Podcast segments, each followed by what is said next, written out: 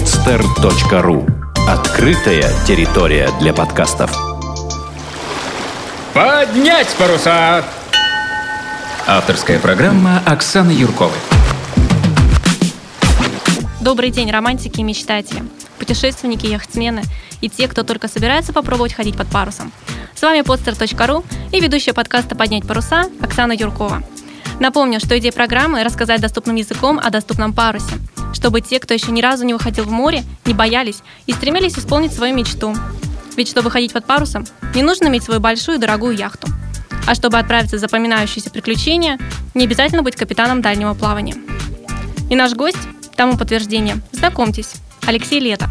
Отправился в кругосветную арктическую экспедицию на яхте Петр I в качестве кока, судового повара – Алексей единственный из яхтенной команды не имел морского опыта. Добрый день, Алексей. Здравствуйте, Оксана. Несколько слов об экспедиции. В 2010 году российская яхта Петр I установила рекорд. Она прошла вокруг Арктики за одну навигацию. Прежде э, были попытки, но ни одной яхте этого не удавалось. Были попытки у легендарного апостола Андрея под командованием Николая Литау в 1998 году. Они хотели пройти э, восточный сектор Русской Арктики, но проход перенесся на 1999 год. Яхта Петр I была специально подготовлена для высокоширотных арктических плаваний. Примечательно, что постоянный экипаж из шести человек составляла молодежь до 26 лет. Еще один интересный факт. Старший помощник – отважная девушка Елена Соловьева, опытный яхтсмен. Экипаж под командованием Даниила Гаврилова в июне 2010 года вывел яхту Петр I из порта Санкт-Петербург и проследовал по маршруту. Котка, Хельсинки, Таллин, Рига, Балтийск, Копенгаген, Гримстад, Олесун, Трамсё, Мурманск, остров Новая Земля, остров Большевик, мыс Челюскин, остров Андрей, Тикси, Певик, Пароу, Кембридж-Бэй, Сакс-Харбор, Гренландия, Исландия, Рикьявик, Парижские острова, Гримштадт, Осло и Санкт-Петербург. Все путешествие заняло пять с половиной месяцев. Яхта покрыла расстояние в 13 тысяч морских миль. При этом ребята прошли самую западную точку России в Калининградской области и самую северную точку Европы – мыс Нордкап, Северный морской путь России, северо-восточный проход и северо-западный проход вдоль побережья Канады. На момент финиша яхта опередила своего соперника, а стоит сказать, что была самая настоящая арктическая гонка. Да и соперник был серьезный – норвежский тримаран Ноден Пассаж – я опередила нашу яхту примерно на 12 часов. Алексей, а расскажи, пожалуйста, как э, эта экспедиция для тебя началась? Как ты вообще попал в экипаж, не имея яхтенного опыта? И вообще, для чего тебе нужно было участие в этой настоящей авантюре? Ну, если посмотреть на нее глазами нашего сухопутного человека. Ну, началась она для меня совершенно неожиданно, а, но до того, как она началась, э, я уже имел знакомство с капитаном яхты, э, с Даниилом, и, в принципе, уже знал да, яхту, потому что совершал на ней пробный выход. Мы перегоняли лодку из Выборга до Санкт-Петербурга, и как раз я принял участие в этом переходе. Это был мой по-настоящему первый и единственный на тот момент выход в море, Финский залив, и те ощущения, да, которые я получил, те неописуемые эмоции, э, они просто захлестнули все вокруг, да, и я был готов э, отправиться с ребятами на регату Толши Прейс, которая проходила в 2009 году. Но так сложилось, что не получилось у меня принять участие, я очень расстроился, но как-то потом, в общем, потеряли мы связь. И зимой 2010 года, осенью точнее, э, мы случайно пересеклись с Даниилом, и я у него спросил, какие планы у него на будущий год, что он собирается делать, ну, как там поживает яхта Петр Первый. И он мне сказал, что готовится как раз вот такая вот экспедиция, э, и яхта сейчас, в общем, стоит в Питере и ждет, когда вот ну, начнутся на ней работы, потому что экспедиция достаточно серьезная, и нужно было полностью лодку перестраивать. Я недолго думая спросил у него, как насчет того, чтобы принять участие хотя бы в подготовительных работах. А, уже там не говоря о том, чтобы стать членом экипажа. Пришел, пришел на лодку, начали готовить лодку. Очень трудоемкий это был процесс. Э, я уже практически расстался со своей прошлой работой, э, выкраивал любое свободное время для того, чтобы присутствовать на яхте и помогать ребятам. Работы проводились буквально 24 часа в сутки и 7 дней в неделю, несмотря на морозы, потому что уже наступала зима, и сроки поджимали, и все говорили, что нереально для такой экспедиции подготовить лодку за 6 месяцев, которые мы стояли в Питере. Тем не менее, мы справились, и э, уже на момент того, когда лодка была спущена на воду, уже сформировался как раз вот э, коллектив из этих шести энтузиастов, молодых людей, которые отправились дальше покорять Арктику.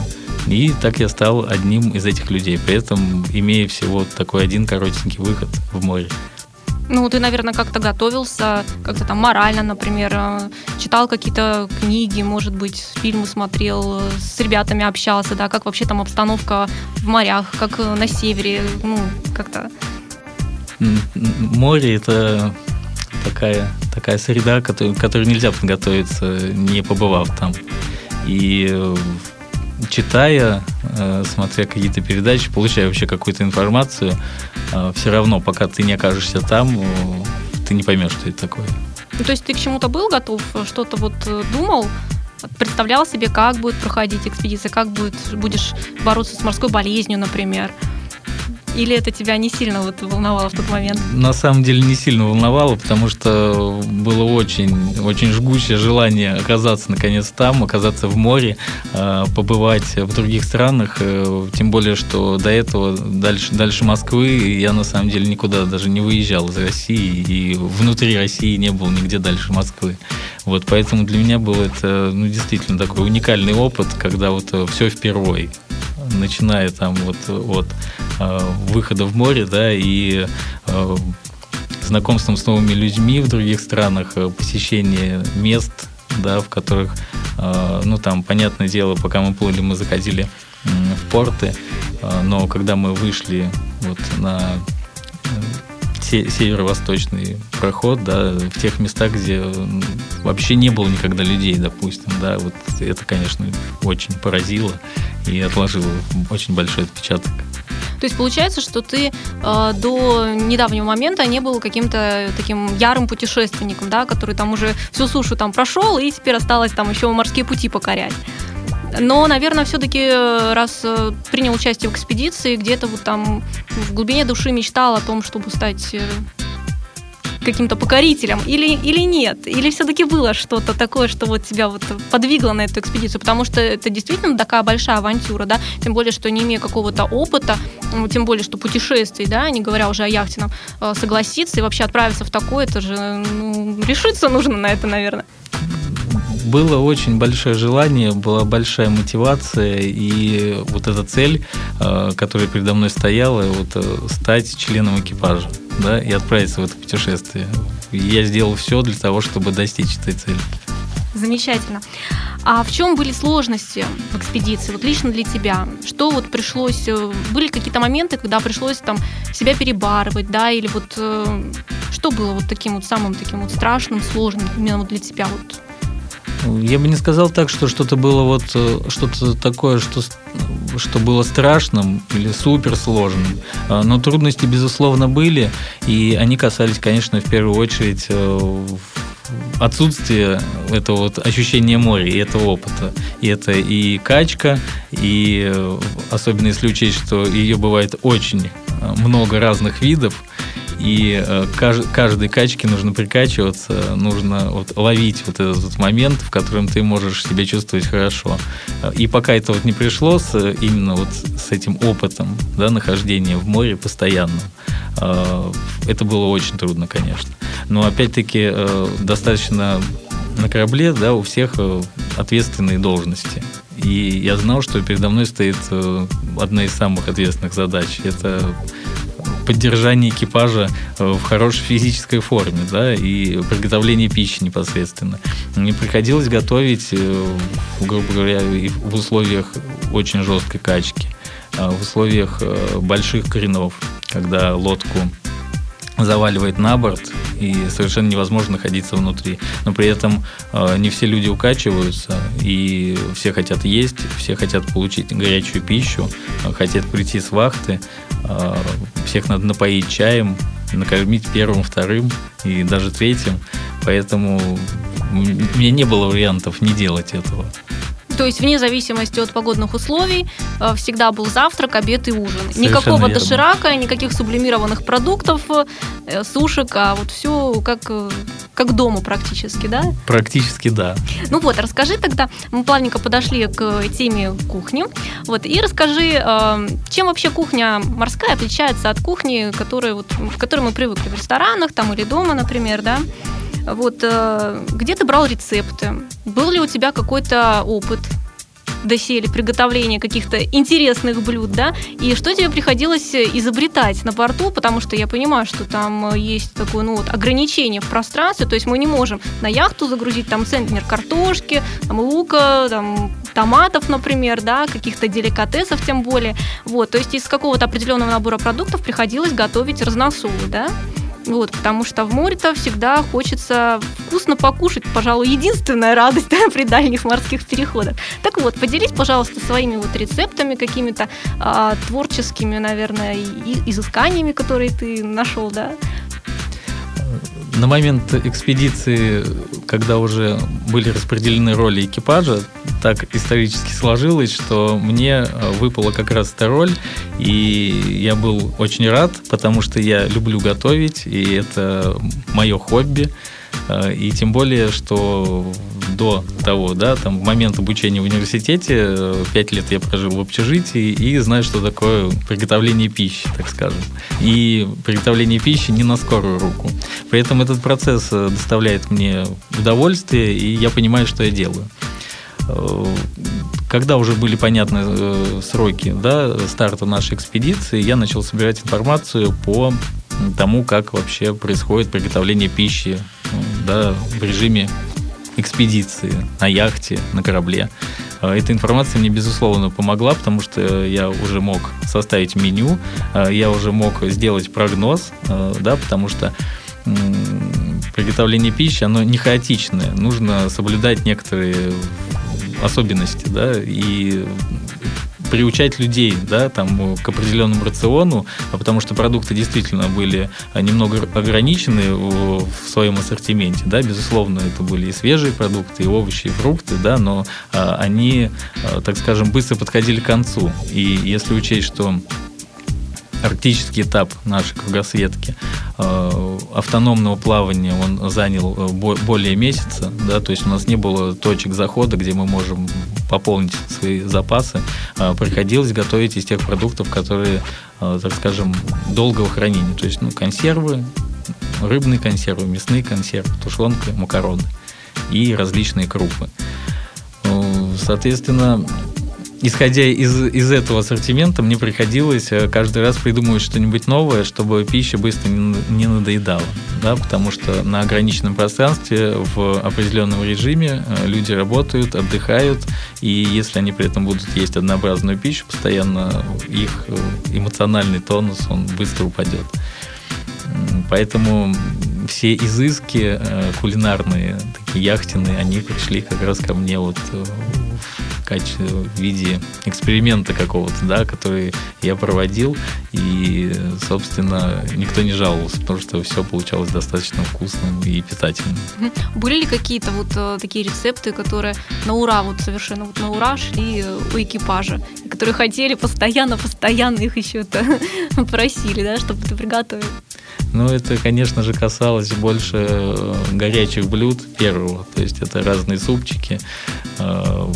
Э, мы там придумывали э, разные варианты одного и того же супа. То есть там туда добавили сыру, туда добавили колбаски копченой. Это у нас сегодня называется суп по-французски с грибами. А завтра это у нас называется сырный суп а-ля франце какой-нибудь. И, конечно же, традиционные, так скажем, домашние блюда, такие как соляночка, борщ. Э, Все это готовилось и, соответственно, принималось всеми на ура. Я просто вот помню э, твое блюдо тушканы, когда ты приходил на салон путешественников, вот, э, поделился таким интересным рецептом. Что точно такое было, вот, и необычное, которое вот, родилось именно на лодке? Пытались приготовить макаронный торт, Это такой тоже рецепт, придуманный мною в долгих исканиях, так скажем, чего-то новенького. Ну вот. Он состоит, собственно, из макарон, тушеного мяса, тушенки, собственно, и розочек, сделанных из майонеза. То есть он формой похож очень на настоящий торт, но по содержанию, конечно... Типа макароны по-флотски, но в новом исполнении. В новом исполнении, да, так сказать. Замечательно. Аж, аж даже кушать захотелось, разговаривая на такие вкусные темы. Вот, а расскажи тогда, удалось ли тебе вообще с парусами-то поработать? У руля постоять? Потому что все же остальные ребята, наверное, только этим и занимались, да, а ты э, находился в трюмах, да, работал у Мартена, как говорится. Ну, не, не совсем в трюмах, э, но, конечно же, на палубу приходилось выходить, э, потому что бывали моменты, когда просто не хватало рук.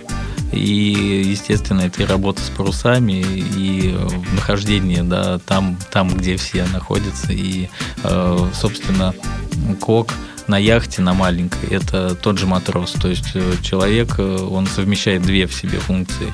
А помимо того, что у него отдельная вахта, которая должна быть рассчитана так, чтобы все были накормлены, а он еще в случае необходимости, конечно же, он занимается парусами и стоит у штурвала. Многому тебе пришлось научиться за эту экспедицию? Конечно многому ну, и научиться, и э, сделать э, очень много жизненных выводов. И я думаю, что эта экспедиция, она э, закалила мой характер и подняла вообще мою личность на новый уровень. А до экспедиции ты чем занимался? Э, до экспедиции я искал себя, так скажем, работал в офисе, в компании по подбору персонала, а, но вот что-то, что-то вот, что-то вот было внутри такое ощущение того, что нужно кардинально изменить свою жизнь и сделать какие-то выводы. И, собственно, скорее для этого я и отправился в это путешествие. Ну и как ты оцениваешь, насколько экспедиция повлияла на твою жизнь? Чего ты сейчас вот достиг, к чему ты пришел? Как-то определился в жизни или нет еще и продолжаешь дальше искать? Э, я могу ответить так, что я и определился уже, и, конечно же, а, продолжаю искать э, что-то новое. Э, сейчас мы работаем практически со всеми ребятами, которые входили в эту экспедицию в одной компании. Мы продолжаем заниматься этим делом, которое стало для нас любимым а, и которое влечет нас за собой. И всегда мы готовы выйти в море, чтобы получить те ощущения, которые оно дает.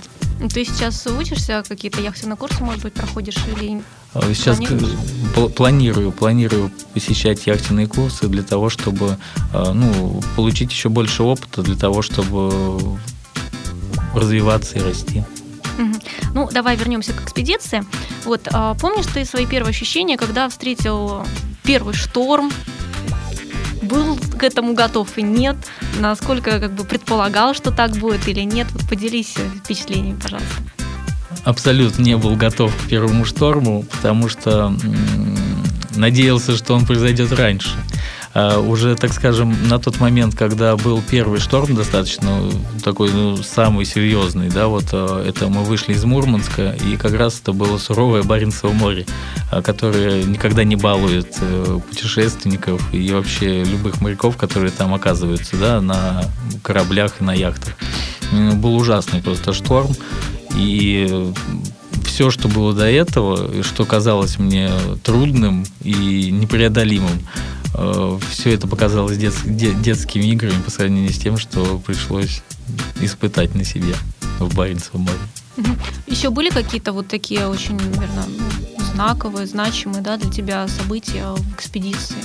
Которым ты не был готов. Понимаешь, что все было в новинку, да, но вот что-то вот такое, что вот сильно вот запомнилось, и вот как-то тебя там закалило характер, может быть, опять же, да, расскажи какие-то истории. Да, такие моменты были, и они, э, безусловно, все со знаком плюс. То есть это не какие-то экстренные ситуации, угрожающие жизни, а просто э, те места, это новая земля, допустим, да, где рождаются ледники, и э, ты смотришь просто на это великолепие, это необъятная эта вся природа, это, это вообще космос на Земле. И э, ты понимаешь, насколько мал человек, да, по сравнению вот с этим вот величием, и внутри все, все становится на свои места. Если какие-то до этого а, терзали сомнения там, или мысли какие-то в голову приходили, а, то вот, когда смотришь на такие, оказываешься в таких местах, а, ты просто понимаешь, что все, все у тебя все внутри все превращается в такое вот устаканивается. То есть получается, что ты в этой экспедиции нашел, нашел некое такое вот спокойствие и равновесие, да? Несмотря на как бы, понятные сложности. Да, я бы так сказал. Да, это очень-очень интересно на самом деле. Никогда бы ты, лично я бы не подумала, да?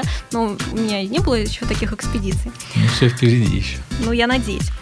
Вот, а расскажи тогда, пожалуйста, о, об экипаже немножко, да, как у вас, э, какие отношения у вас строились на борту, потому что понятно, что пространство небольшое, да, постоянно вот определенное число людей, не больше, не, не меньше, да, вот, как вам удавалось ладить друг с другом, да, вот что этому способствовало?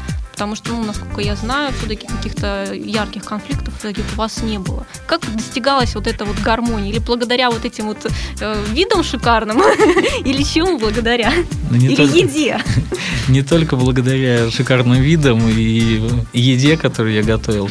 А дело в том, что отправляясь в такую сложную опасную экспедицию, все понимали, что без дисциплины, да, без э, понимания того и осознания, что каждый выполняет свою работу, и все без, беспрекословно подчиняются приказам э, капитана и старшего помощника, э, просто невозможно отправиться экипажем который этого не понимает. И все, все мы, мы прекрасно понимали, что есть слово капитана, и, собственно, никаких вопросов. То есть все держалось на дисциплине. На дисциплине и, конечно же, на общечеловеческих э, таких вот отношениях, когда ты понимаешь, что от тебя зависит жизнь остальных пяти человек. И э, я думаю, что каждый э, из нас понимал это и делал все для того, чтобы мы вернулись домой. Приходилось сломать себя, потому что ну, у каждого человека есть свой характер, да? Приходилось вот как-то вот вот делать через себя что-то, да? Ну, приходилось, э, но это больше касалось физической усталости, а, потому что, конечно, путешествие очень длительное, и оно выматывает, а, вот, но при этом у нас была большая цель, это рекорд, это имя да, России, Санкт-Петербурга, и мы делали все для того, чтобы и обогнать норвежцев, которые шли вслед за нами, и ну, при, приблизить этот момент, когда мы торжественно установим рекорд, вернемся домой, и нас все встретят. И это, это очень а, помогало нам в нашем путешествии. То есть, если бы это была просто экспедиция, вышли э, походить по арктическим морям, по северным, да, и вернуться обратно, то, наверное, как бы такой дисциплины и не было. Нет. А дисциплина на лодке, на любом корабле это, это дисциплина всегда. А, то есть это не, круиз, не круизный пароход, который куда-то плывет, и можно там делать все, что, все, что заблагорассудится. Нет, дисциплина, она всегда присутствует, потому что любой выход в море, э, это Арктика, это Северное море, это, это Финский залив.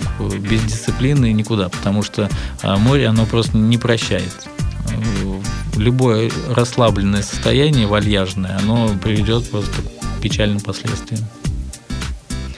Ну, хорошо. А давай все-таки вернемся немного к твоим собственно, обязанностям кока, потому что вдруг кто-то из наших слушателей захочет тоже вписаться в экипаж какой-то экспедиции и ну, не имея морского опыта, ну, он пойдет, вероятнее всего, коком. А кем ему еще пойти, да? Вот. Может, конечно, пойти механиком, если у него есть на то э, какое-то специальное там образование. Так вот, скажи, пожалуйста, что должен знать, уметь и каким вообще должен быть человек, чтобы вот он смог вписаться в экспедицию, ну, может быть, не такого уровня, но что-то вот подобного, да, чтобы ему комфортно жилось, и чтобы он мог выполнять свои обязанности, и чтобы экипажу с ним было хорошо. Вот э, чем должен обладать человек? Какими качествами? Он ну, в первую очередь должен обладать э, характером, да, в понимании именно морского характера. То есть э, у каждого человека он может быть и есть, да, но не все бывали в море и не все знают, что он у них есть. А что такое морской характер? А морской характер – это прежде всего понимание той ответственности, которая лежит на тебе. А, понимание того, что ты находишься в море. А, и море, оно имеет над тобой безусловную власть, да, несмотря на то, что ты находишься на лодке, на таком маленьком да, кусочке э, какого-то материала. Вот. При этом ты находишься в море. И э, ты должен понимать, что здесь совершенно другие законы, э, здесь совершенно другие условия, и здесь нужно делать все для того, чтобы всем было хорошо. Э, и если этот человек осознает в себе это, да, он, ну, можно даже сказать, что человек должен быть альтруистом. То есть он должен думать э, в первую очередь о других людях. А, потому что, опять-таки, приведу пример из нашей экспедиции. А, у нас вышла из строя плита, на которой готовят пищу. А, был примус примус маленький, э, на нем очень трудно готовить, особенно шестерых человек. Если мы возьмем нашу 6-литровую кастрюлю супа, поставим на примус, мы понимаем, что от него отойти никуда нельзя. Но при этом люди хотят есть, и ты стоишь, обнимаешь эту кастрюлю одной рукой, на тебя выливается кипяток, при этом ты другой рукой туда все добавляешь и не просто насыпал, наложил туда всего, типа вот извините, у меня плита сломалась, сегодня мы будем есть ну, ну такую пищу для не для людей, так скажем, а при этом все от, отличный суп приготовлен, да, допустим, или что-то, и никто не скажет, что ну, вот такие вот зверские условия были. А если человек осознает и отдает себе отчет в том, что он будет делать, что на него очень большая ответственность возлагается, и при этом ему еще это удовольствие приносит, да, что, конечно же, тоже немаловажный факт. Э, не просто там отбывать да, наказание, вот такое вот на кухне меня на камбус сослали, а нести, так сказать, вот эту вот э, незаменимую должность, да, и, и чтобы все радовались. Если э, человек любой, не имея никакого опыта, понимает, что он может утром проснуться от того, что качает, и ему очень плохо, он хочет спать, или он вообще ничего не хочет делать, но при этом, если он понимает, что ему нужно готовить еду по расписанию, и он просыпается э, за 2-3 часа раньше, потому что он надо какое-то время, да, для того, чтобы приготовить несколько блюд и накормить шестерых человек. Еще при этом помыть посуду, допустим, да, тоже очень немаловажный момент. И если э, он готов к этому, да, у него есть вот, э, то есть готов побывать там, где он не был, и при этом вот заплатить вот такую вот цену, и при этом не расстраиваться, а быть счастливым вместе со всеми остальными. Любой человек, я думаю, может справиться с этой работой. Главное, понимаете, чтобы это шло изнутри человека. То есть должна быть э, сила воли определенная. Согласен. И некое такое буддийское, наверное, мировоззрение, стало быть.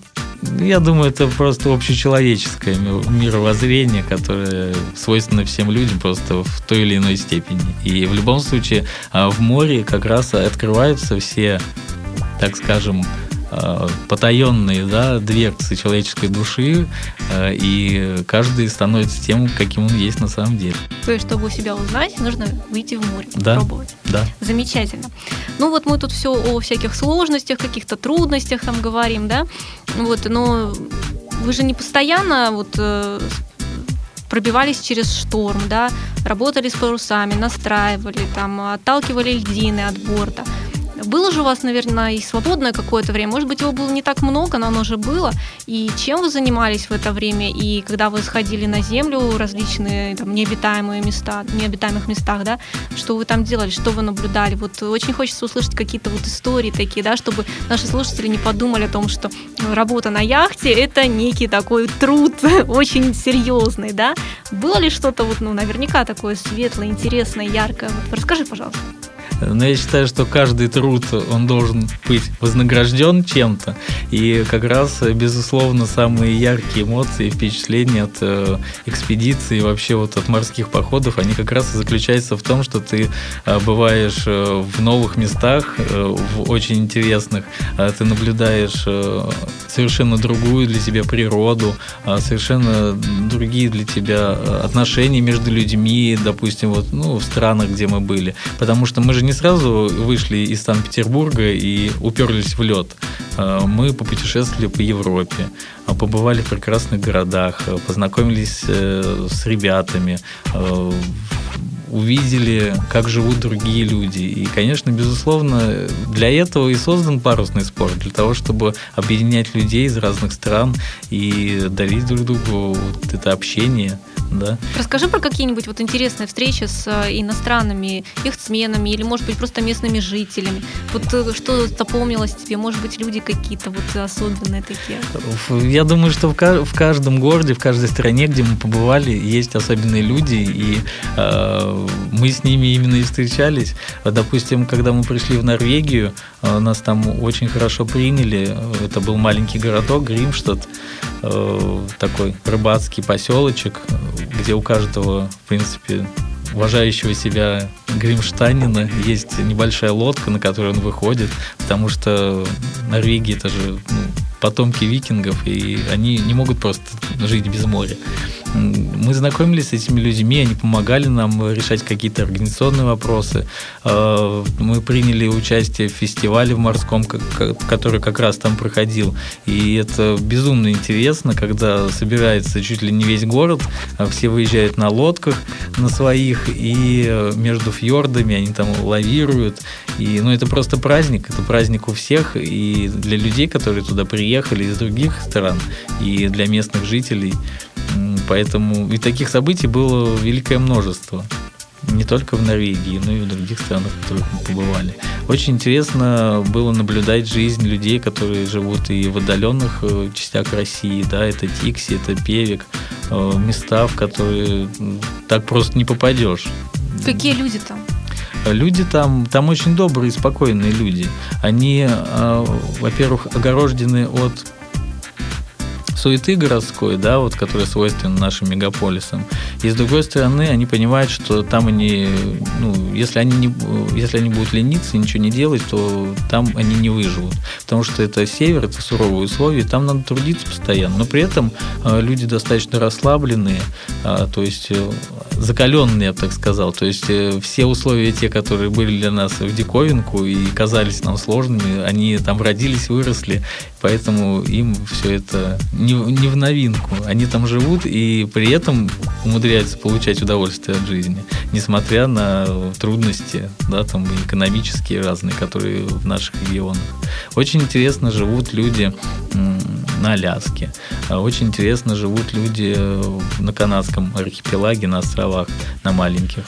У каждого есть несколько снегоходов, они занимаются охотой, они занимаются рыболовством, и они, с одной стороны, имеют все, что свойственно да, современному человеку и современные средства связи, а, но при этом они приближены настолько к природе, и с ней взаимосвязаны, что это очень интересно наблюдать, вот как они живут и как они вот э, все делают там.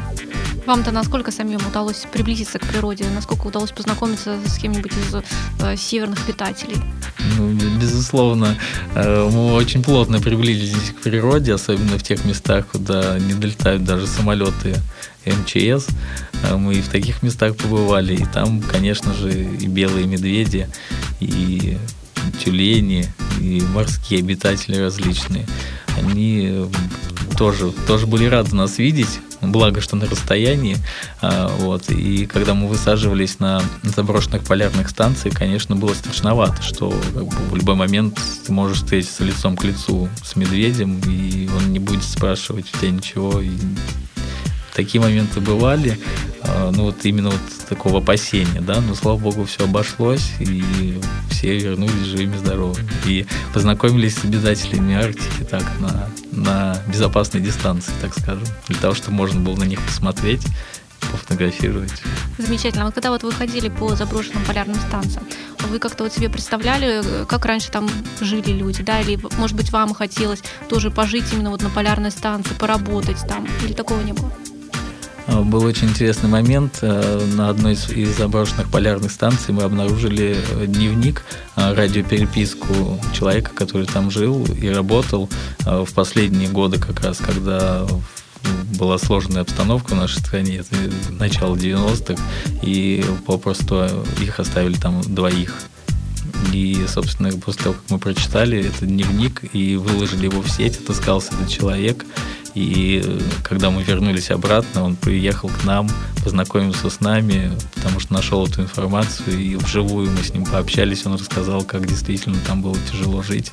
Вот. И я думаю, что люди, которые отправляются на работы, на такие, да, они должны очень сильную личность иметь для того, чтобы справиться со всеми трудностями, которые их подстерегают там. А вы сами вот э, были в разных удаленных э, местах где-то там оставляли какие-то записки, да, послания в бутылках, например, да, для будущих э, экспедиций, потому что, ну, это же принято, да, и в морском мире, и в экспедиционном, что оставлять какие-то записки. Тогда там были такие-то люди здесь. Где Без... вы оставили? Где их искать нужно? Безусловно. Э, ищите их на Новой Земле, на острове Новой, Новая Земля. Э, там у нас оставлено послание, оставлен специальный набор для стран э, путешествующих людей. Э, это бутылка водки, письмо и все необходимое, спички, соль, для того, чтобы кто-то, может быть, зайдет, может, кому-то будет нужна помощь, он найдет как раз эти припасы небольшие, да, и прочитает письмо, в котором увидит, что кто-то подумал о этих людях и тоже, в свою очередь, выполнит такую же миссию. Это традиция морская. Там есть какой-то опознавательный знак или или я... это секрет? Тогда люди должны найти это. Я думаю, кто ищет, тот найдет. И так получилось, что мы нашли запас, который был оставлен как раз экспедицией какой-то. К сожалению, не удалось выяснить, кто его оставил. А, но мы его нашли чисто случайно, по наитию, по такому морскому, которое уже у нас выработалось к тому моменту. И, собственно, в то же место положили и наш подарок. А вот э, следы предыдущих экспедиций, которые вот можно идентифицировать было, да, может быть, известных путешественников, вы находили или нет? А, мы находили их уже в других наших арктических экспедициях, которые проходили вот буквально в прошлом году. Хорошо. А теперь вот э, подскажи, пожалуйста, вот тем людям, кто будет э, пытаться связать свою жизнь с морем и с парусом, к чему вот им, собственно, готовиться, да, что им нужно делать э, для того, чтобы стать участником подобной экспедиции, куда им нужно обращаться. Вообще вот сидит человек, он послушал вот эту программу и понимает, что да, это, наверное, мое, я хочу тоже стать там покорителем, ну, может быть, не больших земель, может, чего-нибудь поменьше. С чего ему, собственно, начать? Как ему прийти? К этому? Но прежде всего этому человеку нужно задать э, вопрос себе, а для чего это ему нужно, зачем это ему нужно. И если он получит э, достаточно ясный ответ, э, то, в принципе, можно смело начинать.